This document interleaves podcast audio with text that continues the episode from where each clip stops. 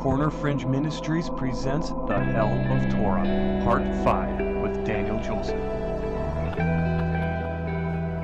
I think we're in part five of this theme, the, the hell of Torah.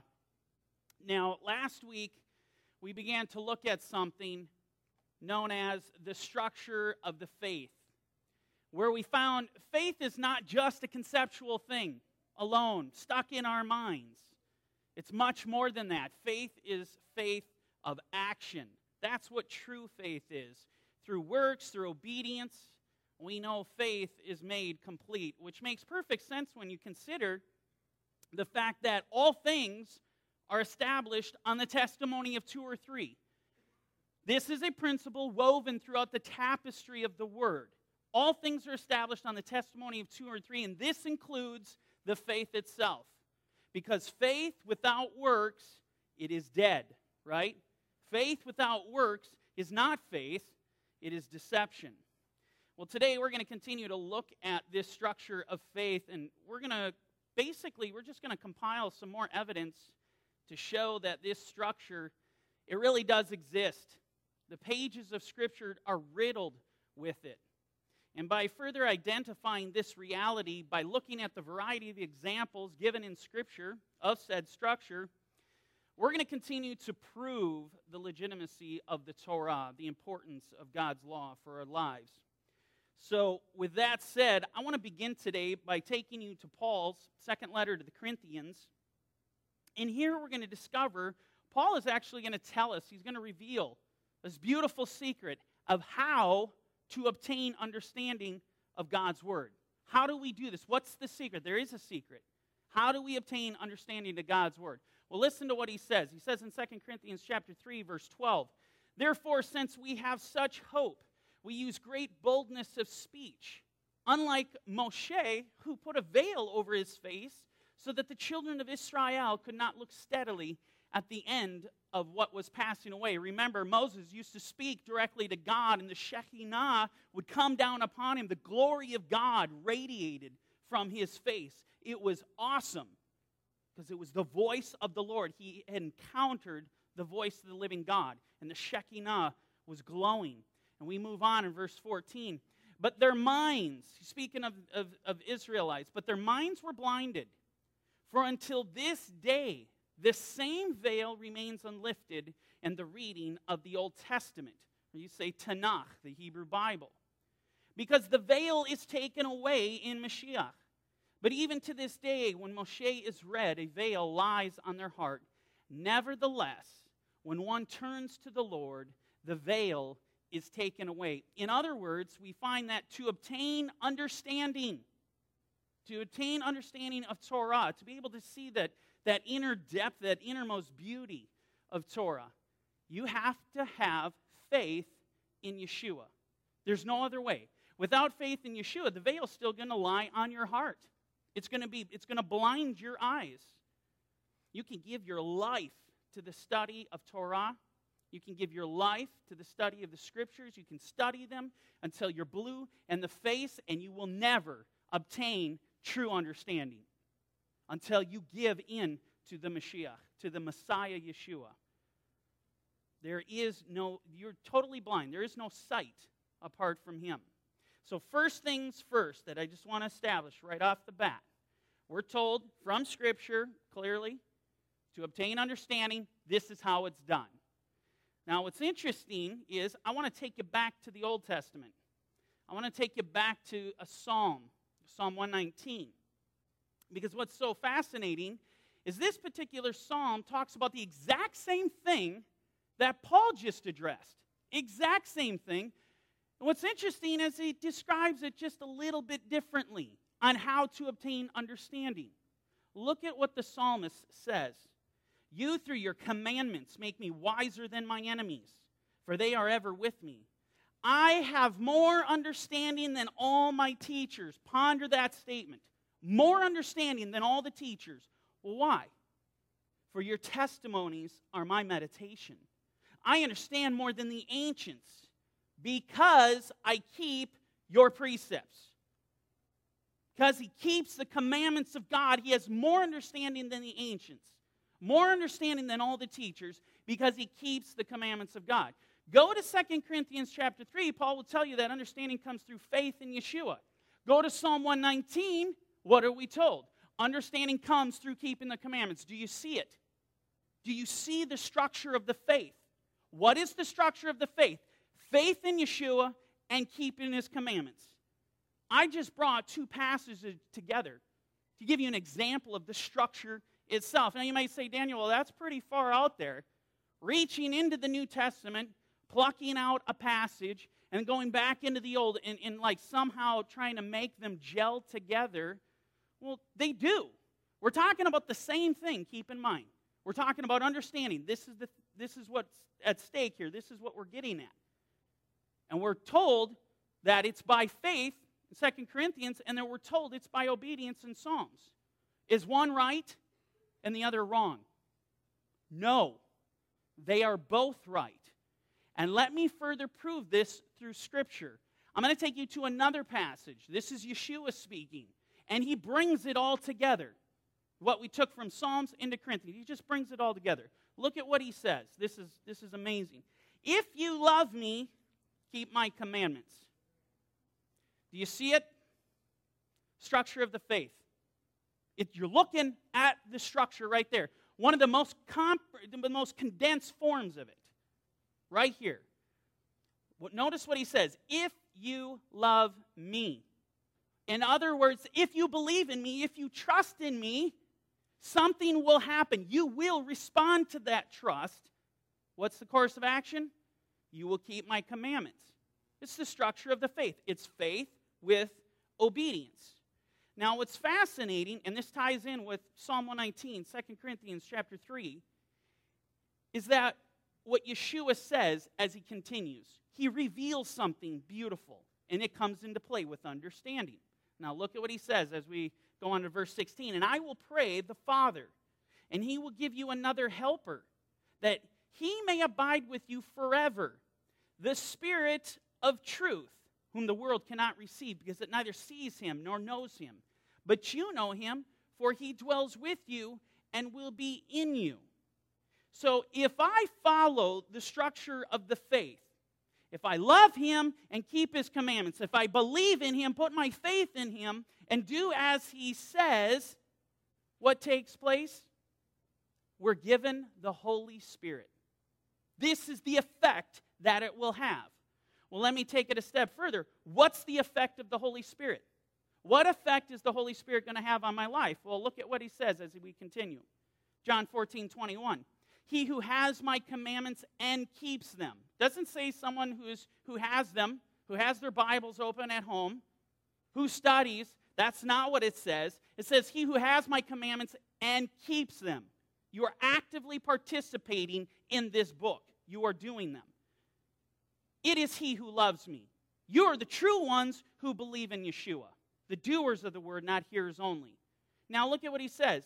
And he who loves me will be loved by my Father, and I will love him and manifest myself to him. This is the response. You adhere to the structure of the faith, you believe in Yeshua, you keep his commandments. The response is you're given the Holy Spirit, and that Spirit does something manifests the Son of the living God. He manifests Yeshua. Now we continue in verse, dropping down to verse 26. But the Helper, the Ruach HaKodesh, whom the Father will send in my name, he will teach you all things and bring to your remembrance all things that I said to you. The Spirit Himself is going to instruct us, is going to reveal the secrets, the mysteries that are found in this book. It is through that Spirit that you're going to be given the tool necessary to see that stereogram, that biblical stereogram that is concealed from everyone else, to where you will know more than the ancients. You will know more than the teachers because you follow the structure of the faith. You're going to be given great mysteries. Let me give you some.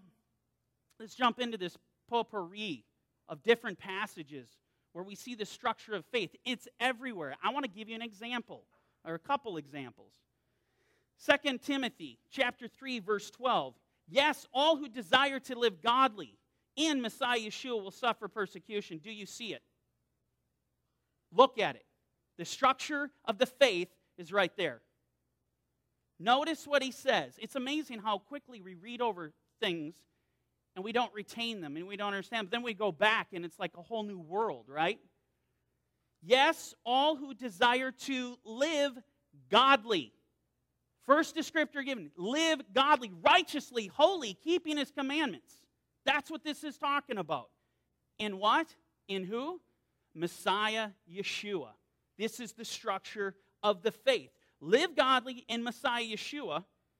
Well, this one certainly is not as enjoyable as what Yeshua told me I would get.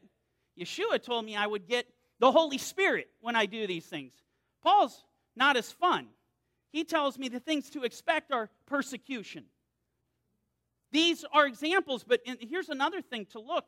We have pieces of evidence that will describe whether you are truly a believer in Yeshua because these are pieces of evidence that should exist in your life. Does the Ruach HaKodesh dwell in your temple?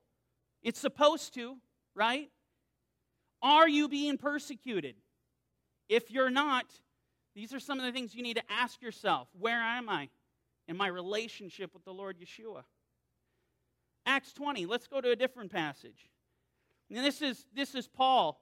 He, he, just give you a backdrop, he's speaking to the elders from Ephesus. He called them, or he's in Miletus, but he called the elders from Ephesus and he's talking to them. And he says, testifying to Jews and also to Greeks, repentance towards God and faith toward our Lord Yeshua. This was the gospel. This was the message that the Apostle Paul preached. Do you see the structure of faith? Because it's there. Repentance towards God what do we do when we repent? We stop doing the things that the world wants us to do, that Satan wants us to do, and we turn to God and we start keeping his commandments. It's the structure of the faith. Over and over again, this record keeps playing. Are we picking up on it? Are we picking up on these things?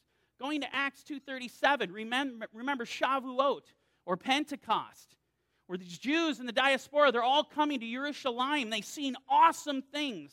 They behold the mysteries, the prophets, uh, what they foretold are coming to pass. Seen this miraculous sign of men speaking in their own language. They heard the glories of God and they're awestruck.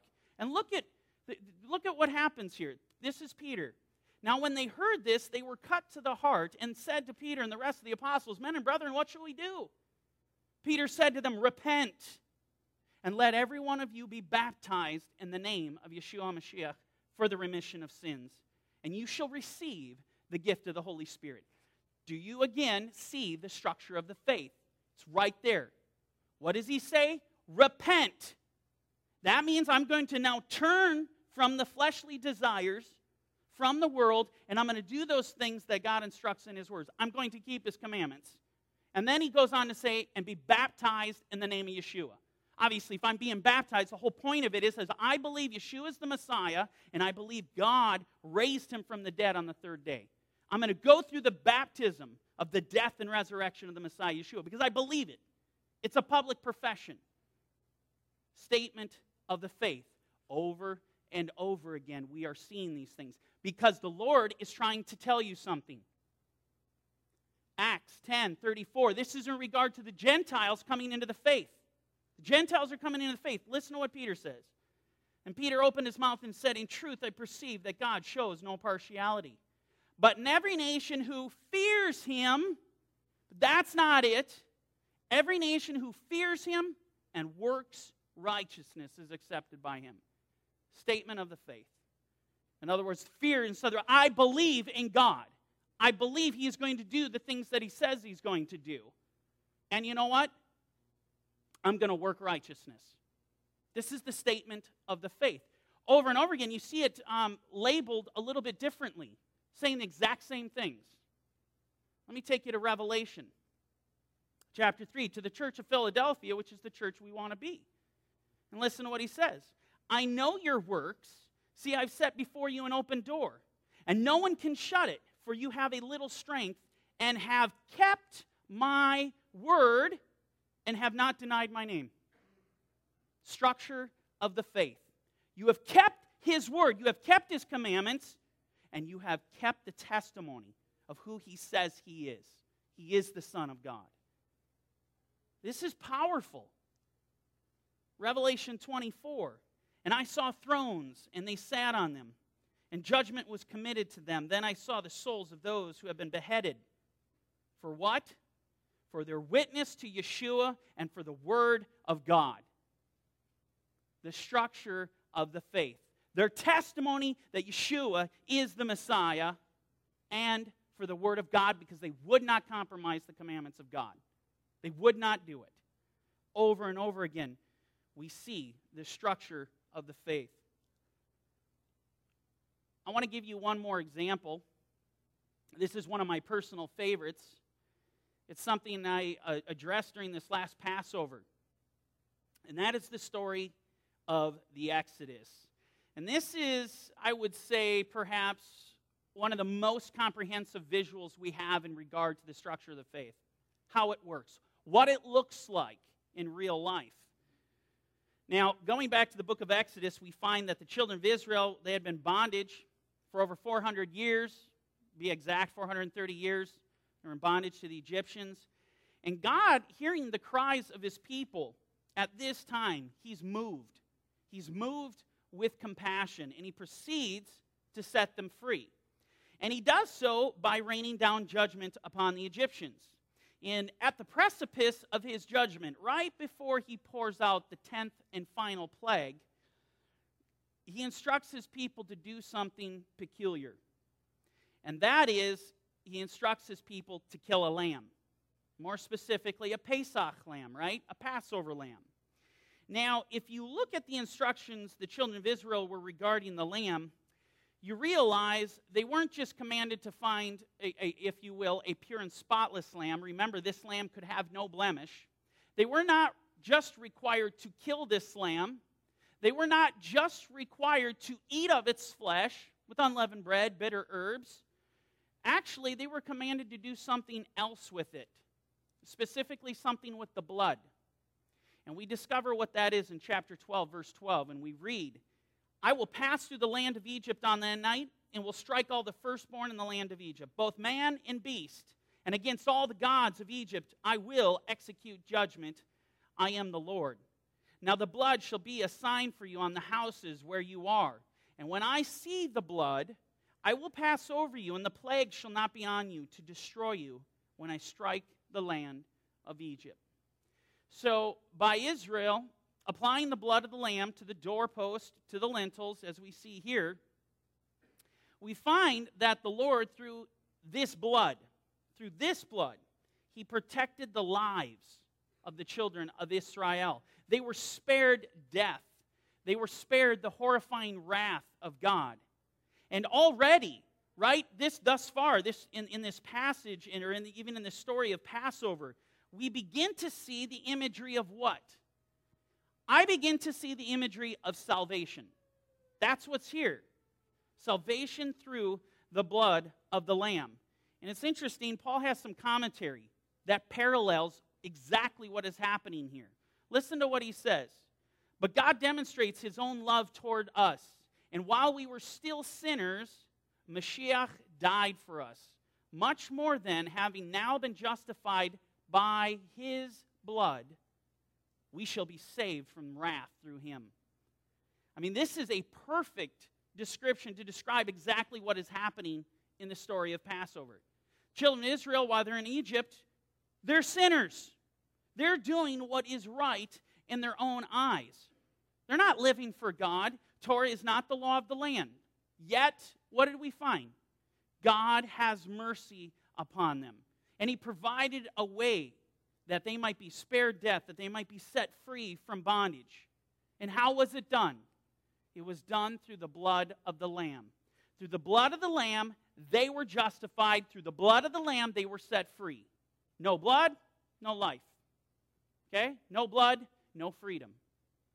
To achieve freedom, to achieve life, they had to have faith. Faith in the fact that the blood could save them. Faith in the fact that when they applied the blood, I'm going to be preserved from the wrath that is coming. Right? So, this is first and foremost the primary component of the structure of the faith. First and foremost, it's the faith, it's the blood. Now, continuing to look at the story in Exodus, I have to ask the question, and I asked it at Passover does the story end when the children of Israel apply the blood to the door? I mean, I mean, think about it. When the death angel he passes over the homes, he, he looks at the blood, he passes over. When he passed over, did all the children of Israel magically vanish? Poof! And they're brought into the promised land. I mean, could you imagine all the Egyptians looking around? Where'd all the Israelites go? I think they were raptured. What do you think? I don't know where they're at. I'm sorry, I couldn't help but poke a little bit of fun. My point is, when they applied the blood, it's not the end of the story. That's not the end of the story. Actually, we find as this story begins to unfold, it's right at this point that the structure of the faith begins to come into view, if you will. Because after the children of Israel apply the blood, then we discover the Lord does something. Yes, he begins to take them out of Egypt and he brings them where? To the Red Sea. And what happens when they get to the Red Sea? They go through it. The Lord brings them through it. In other words, baptism. You just think about the structure of the faith. First things first, I have to believe. And when I believe, what am I supposed to do? I'm supposed to become baptized. This is exactly what happened to the children of Israel. In fact, look at Paul's commentary. He addresses it the exact same way the children coming through the sea. Moreover, brethren, I do not want you to be unaware that all our fathers were under the cloud, all passed through the sea, all were baptized into Moses in the cloud and in the sea. So when you look at the structure of faith today, what are believers in Yeshua supposed to do after they confess his name? They're baptized right? In fact, even Ananias, uh, you look at this story in Acts, and Paul has this revelation of Yeshua. There's no doubt he believes in him now.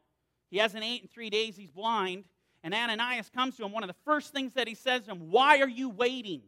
Rise, be baptized. There was a sense of urgency that comes. When you read the New Testament, there's a sense of urgency that comes when you profess your faith in Yeshua you need to be baptized. You see the sense of urgency going back to the Exodus. Immediately, the blood is applied and they're brought out, and almost immediately, they are baptized. Same sense of urgency. But again, is this the end of the story? No, it's not. We discover that after the Lord brings them through the Red Sea, then he takes them to the mountain of God. He brings them to Mount Horeb or Mount Sinai. And what happens? Well, we read this Exodus 19 16. Then it came to pass on the third day in the morning that there were thunderings and lightnings and a thick cloud on the mountain, and a sound of the trumpet was very loud, so that all the people who were in the camp trembled. Verse 17. And Moses brought the people out of the camp to meet with God, and they stood at the foot of the mountain. Now, Mount Sinai was completely in smoke because the Lord descended upon it in fire. This is going back to what we talked about. God is fire. He descends upon the mountain in fire. Its smoke ascended like the smoke of a furnace. You'll get this description. Israel's looking at what? A fiery furnace. This is what they're looking at. And the whole mountain quaked greatly. Now, what does God do when he descends down upon this mountain in fire? The Lord delivers his commandments to the children of Israel he delivers his Torah. And upon receiving his law, what happens to the children of Israel? Poof, I'm magically in the promised land. No, that is not what happens. They are not raptured up at that time. What comes next is the testing. That is what comes next. And um, this is where you're going to find the trials. This is where you're going to experience tribulations. This is where you're going to experience persecutions. All in this time frame. Why? I mean, I have to ask the question why would God do all this? I like the version where you put the blood on the doorposts and the lintels, and I'm raptured into the promised land. That's my version. That's the version I prefer above all else. That's not the version that the children of Israel were given, was it? So here you have the blood, then you have the baptism, and then you have the giving of his commandments. And now comes the testing. Why the testing? Why go through this? We're told.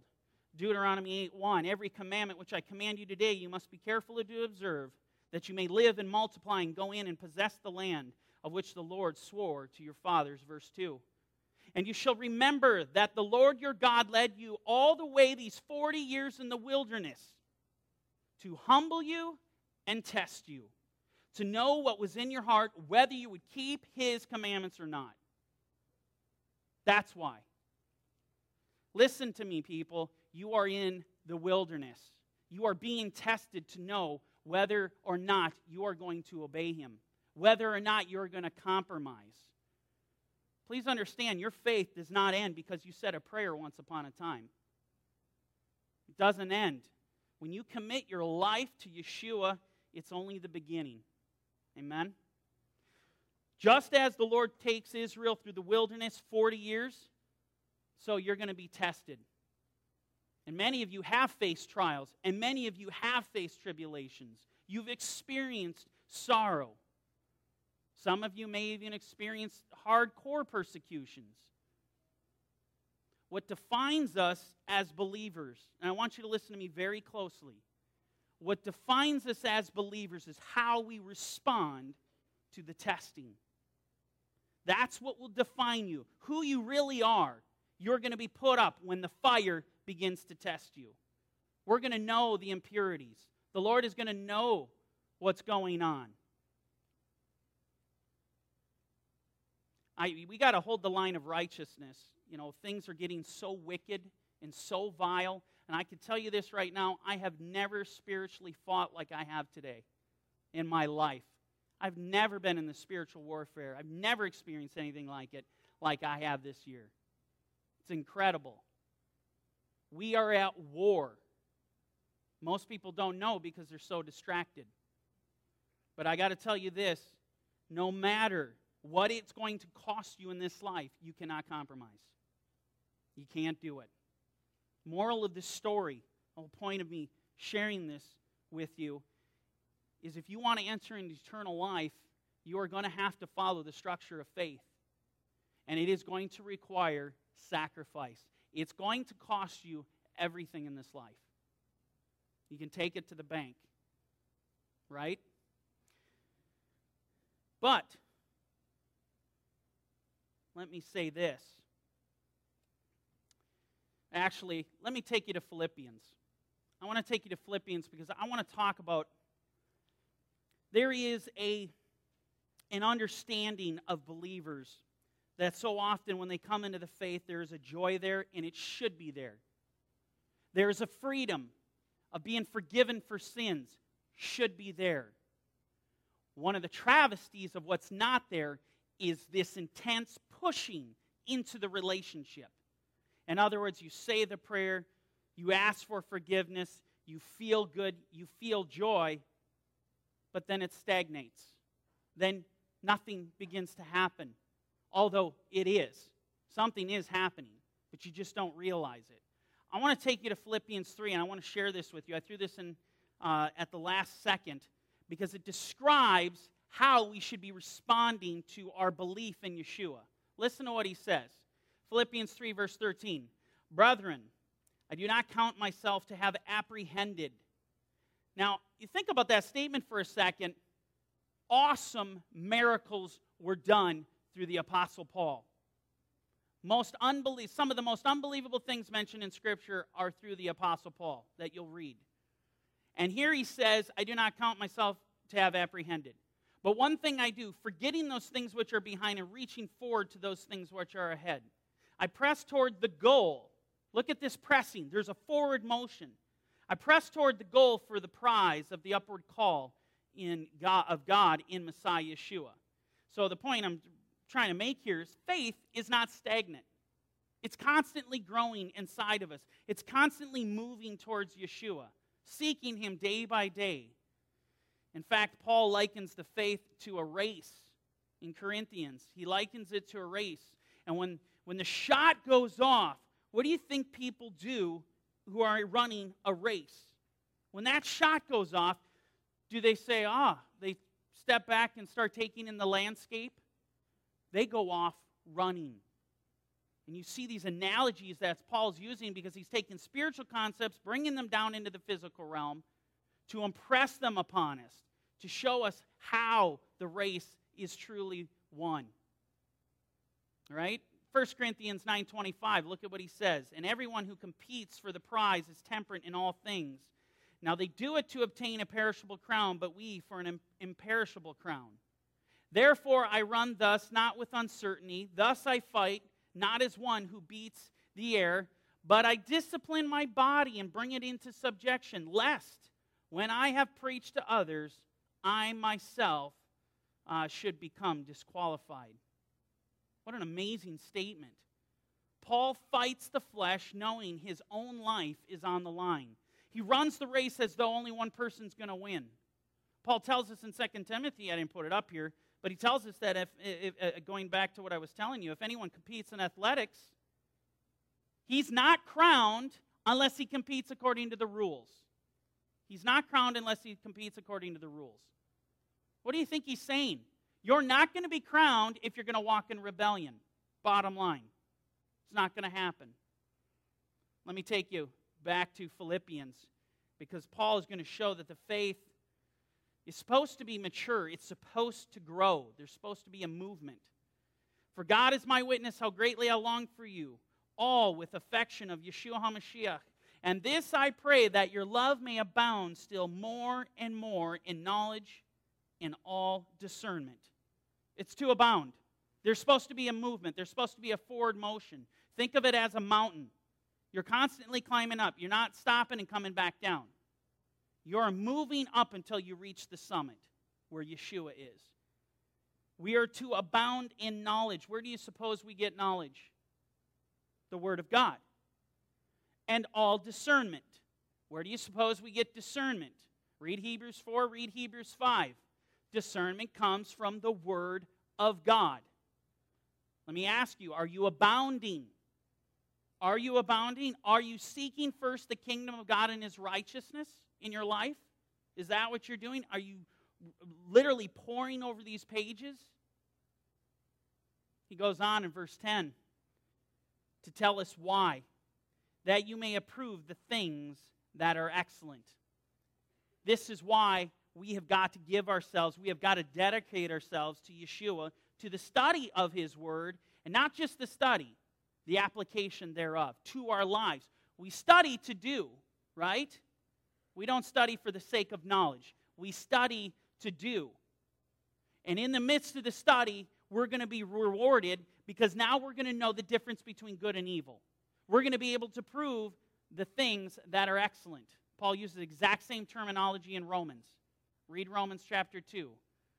In, in, regard to his own brothers, uh, he literally says, You approve the things that are excellent, being instructed out of the law being instructed out of the Torah.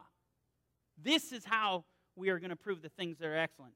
And then he goes on that you might uh, that you may be sincere and without offense till the day of Mashiach, being filled with the fruits of righteousness, which are by Yeshua HaMashiach to the glory and praise of God. Let me take you to Ephesians 5.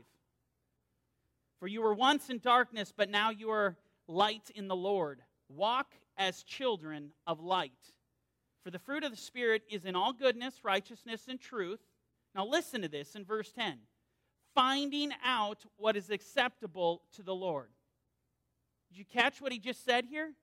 The fruit of righteousness presses in, it moves to find out what is acceptable to the Lord. If someone who studies Torah, um, it's someone who studies Torah in the prophets, the, all of Scripture, New Testament included, seeking it, poring over it. And we do it to do exactly what is said here in verse 10 what is acceptable to the Lord, that we may approve the things that are excellent. Let me ask you a question. Do you think that Satan, just maybe in his, you know, diabolical scheming of attempting to destroy the church, of attempting to destroy the faith itself, the structure of the faith, if you will. You think Satan might just attempt to remove a component of the structure of the faith or attack it? Right? I mean, we have to ask ourselves this question because we are at war. We're at war with the spiritual host of wickedness. Might he attempt to mess with the structure? Obviously, it's a rhetorical question. Of course. But let me further ask how might he do it? Well, let's just step back and look at the church today. What has Satan done? He's convinced a large majority that the law of God is done away with, that the law of God is no longer valid. Therefore, the sheep no longer do what? They no longer study it, they no longer read it. They don't read it for application, they don't read it for wisdom, they don't read it for knowledge, for truth, so that they can approve the things that are excellent. It's completely thrown out. And what is really happening here? What is really taking place? What do I see when I step back? I thought about it. What do I see Satan doing? And this is what I see him doing. He's breaking the communication between Yeshua and his sheep. Because what we find in the law of God, the Torah, is this Torah is the voice of God. I want to give you some perspective. I want you to be able to share the perspective. Do you want to understand Torah in its truest light? Understand this it is the voice of God. And if I had a nickel for every time someone would come up to me, I just want to hear from God. I'm praying, I'm praying, I just want to hear from God. My response is, When's the last time you read the Word? It's His voice. Let me prove this. Deuteronomy 28, verse 1. Now it shall come to pass, if you diligently obey the voice of the Lord your God, to observe carefully all his commandments. Did you catch that? If you diligently obey the voice of the Lord your God, this is the voice of God. What is it? His commandments. It's his spoken word. And then he goes on, which I shall command you today, that the Lord your God will set you high above all the nations of the earth, and all these blessings shall come upon you and overtake you because you obey the voice of the Lord your God. In other words, remember going back to Deuteronomy, you go back to Deuteronomy 11, going to uh, 26, 27, 28, you start seeing something awesome blessings and curses. Blessings and curses. Blessings if you keep the commandments of God, and you're going to be cursed if you don't. Deuteronomy 30, again, looking, proving the voice of the living God is Torah.